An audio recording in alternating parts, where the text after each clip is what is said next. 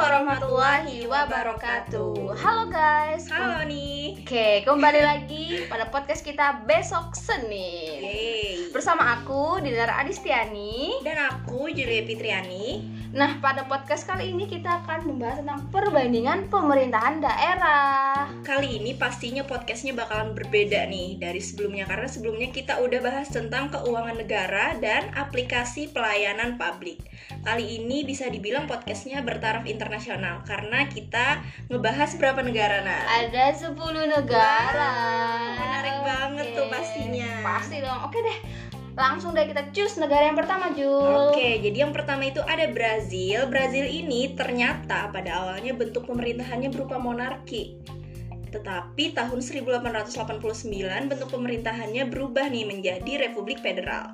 Sesuai dengan ciri-ciri negara monarki dan republik, di mana pemerintahan republik kekuasaannya berada di tangan rakyat yang diwakili melalui parlemen negara. Untuk perbandingannya, di negara Brazil sendiri adalah negara federal dengan bentuk republik, sedangkan di Indonesia adalah negara kesatuan dengan bentuk republik. Nah, untuk selanjutnya gimana tuh, Nar? Ada negara yang terkenal banget sama drama atau serialnya yang disukai ibu-ibu. Oh, boleh curia. Oke, India juga benar banget. India ini, Jul, menganut sistem pemerintahan republik federal parlementer dengan kepala negara presiden dan kepala pemerintahan seorang perdana menteri. Nah, Perdana Menteri ini berasal dari pimpinan partai-partai besar yang menang dari pemilu legislatif. Dibandingkan dengan sistem pemerintahan di Indonesia, di mana kepala negara sekaligus kepala pemerintahan adalah seorang presiden. Wow. Oke, lanjut nih Jul, abis ke Boleh Syuriah kita ke negara yang so sweet. Apa tuh, Jol? Ya, jadi selanjutnya ada negara Prancis yang terkenal banget dengan kota Paris yang romantis. Uh, Aduh. Ngomong-ngomong Prancis, Jol, besok aku mau ke Prancis rencananya. Ikut nggak? Pakai apa? Ini kan lagi lagi Covid. Aduh, jangan kemana-mana dong. Kita aku tetap di hati kamu aja. Jadi Prancis ini penyelenggaraan pemerintahan daerahnya merupakan gabungan yang seimbang antara prinsip desentralisasi dan dekonsentrasi.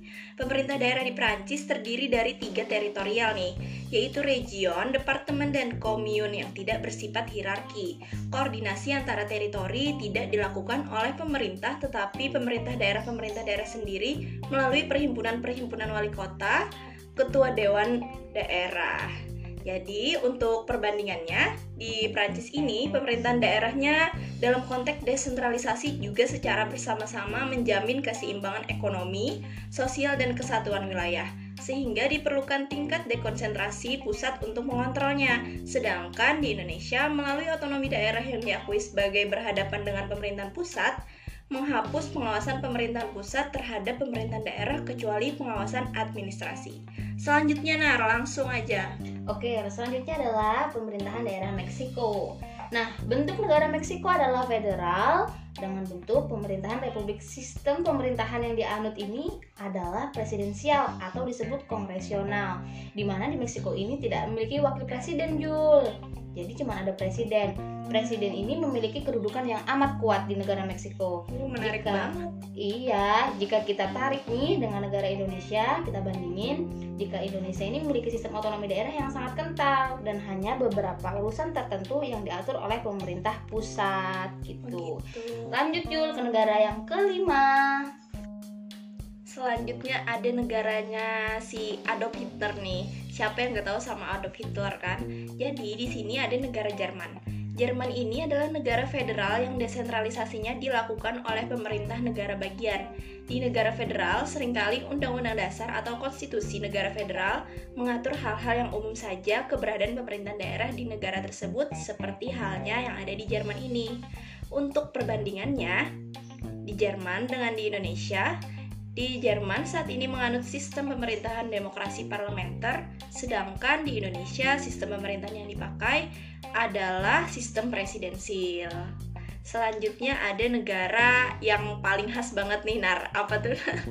Khas sama kinciraannya. Iya, ya, Belanda. Oke. Negara Belanda adalah sebuah negara kesatuan dengan bentuk pemerintahan monarki konstitusional dengan raja atau ratu sebagai kepala negaranya. pemerintahan daerah negara Belanda ini menganut desentralisasi kekuasaan yang berwujud pemisahan dan pembagian kekuasaan. Nah, pemilihan wali kota atau bupati atau disebut burgomaster ya kalau di Belanda ini ditunjuk oleh ratu yang memiliki hierarki dengan pemerintahan di atasnya. Nah, itu berbanding terbalik sama pemerintahan daerah di Indonesia yang sama sekali bupati atau wali kotanya itu tidak dipilih berdasarkan hubungan hierarki dengan pemerintahan yang ya, ada di atasnya. Ya. Oke. Selanjutnya ada negara yang terkenal banget dengan sakuranya nih. Jadi di negara sakura atau negara Jepang ini ternyata sistem parlemennya sama dengan di Inggris, yaitu parlemen dua kamar. Untuk bentuk negaranya, negara Jepang ini adalah negara monarki konstitusional dengan kepala negara seorang kaisar. Tetapi dalam kekuasaannya kaisar ini memiliki batasan. Untuk perbedaannya, di Jepang merupakan negara dengan sistem pemerintahan parlementer. Kepala pemerintahannya dipegang oleh Perdana Menteri, kaisar hanya merupakan simbol dan pemersatu rakyat. Sedangkan di Indonesia merupakan negara dengan sistem pemerintahan presidensil dengan kepala pemerintahan dipegang oleh presiden. Selanjutnya silakan Dinar. Oke, selanjutnya ada negara dari Timur Tengah yang terletak di Asia Barat Daya. Tahu nggak Jul? Um, apa tuh? Negara Iran Jul. Tahu sih sebenarnya.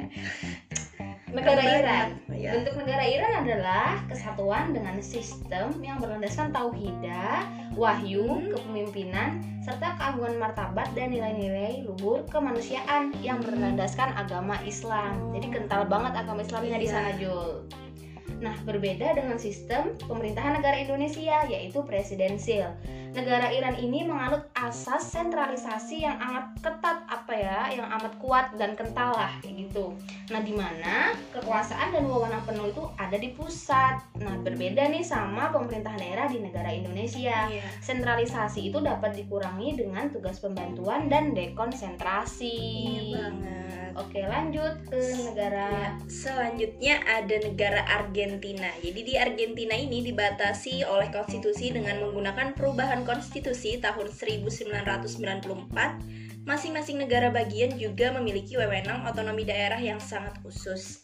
Untuk pembagian kekuasaannya, setiap provinsi nantinya akan memiliki unsur-unsur konstitusi sendiri, namun tetap mencerminkan struktur konstitusi yang berlaku secara nasional. Nah, jadi untuk perbandingannya sendiri, di Argentina tadi merupakan negara federal yang menganut sistem pemerintahan Republik Presidensil. Sedangkan di Indonesia juga menggunakan sistem pemerintahan presidensil, tetapi negaranya kesatuan yang berbentuk republik nih. Selanjutnya ada negara Inggris. Lanjutkan, okay, Dinar. Negara Inggris atau negara kita yang terakhir merupakan negara dengan bentuk negara kesatuan. Nah, di mana pemerintahan pusat ini menyerahkan urusan pemerintahan, penyelenggaraan pemerintahan tadi kepada pemerintah daerah sebagai kewenangannya yang disebut sebagai Ultra Vires Doctrine. Nah, Inggris ini menganut sistem demokrasi parlementer di mana Perdana Menteri bertanggung jawab kepada parlemen. Dalam penyelenggaraan pemerintahan daerah, Inggris dibagi atas country atau region dan district. Nah, region atau distrik ini adalah sama-sama daerah otonom. Terus ada yang namanya departemen. Departemen ini adalah daerah otonom sekaligus wilayah administrasi. Sedangkan distrik adalah daerah otonom yang murni. Oke, kalau kita bandingkan dengan negara Indonesia, Indonesia ini kan merupakan negara kesatuan yang berbentuk republik dengan presiden uh, sebagai kepala negara dan kepala pemerintahan. Dan sistem pemerintahan kita adalah presidensil. Sedangkan negara Inggris adalah negara kesatuan yang menganut sistem pemerintah pemerintahan parlementer. Nah, udah banyak banget nih info yang kita dapat dari membandingkan pemerintahan daerah berbagai negara tadi. Kira-kira dari semua penjelasan tadi, apa sih Nar sebenarnya perbandingan pemerintahan daerah itu sendiri? Oke, jadi perbandingan pemerintahan daerah itu adalah membandingkan berbagai persamaan dan juga perbedaan mengenai hal-hal yang berkenaan dengan penyelenggaraan pemerintahan di daerah tersebut. Nah, kayak tadi kita kan ada membahas tentang sistem pemerintahannya, kemudian yeah. ada penyelenggaraan pemerintahan di daerah negara-negara tersebut. Yeah. Baik itu perbedaan maupun persamaan adalah perbandingan pemerintahan daerah, Jul. Oh, gitu. Waduh, udah gak kerasa nih kita udah hampir sepuluh menit ngomong berdua. Emang kalaunya sama Dinar itu ngomong waktu jadi cepat berlalu. Berlalu, masa lalu, beda ya. Ya jadi um, mungkin segini saja podcast dari kami. Oke, sampai ketemu nanti pada podcast. Eh sorry, sampai ketemu nanti pada podcast besok Senin yang akan datang. Mengekang. Aduh Jul, tadi tuh kejegukan. Nah. Ya, jadi sampai ketemu lagi. Maaf ya teman-teman, ini banyak ketawa juga. Semoga ketawa kami nular buat kalian bahagia. Ya. Jangan lupa selalu bahagia jalanin hari-hari, karena bahagia itu adalah nikmat Tuhan yang harus kita syukuri bersama-sama. Masya Allah. Jadi udah dulu ya. Assalamualaikum warahmatullahi wabarakatuh.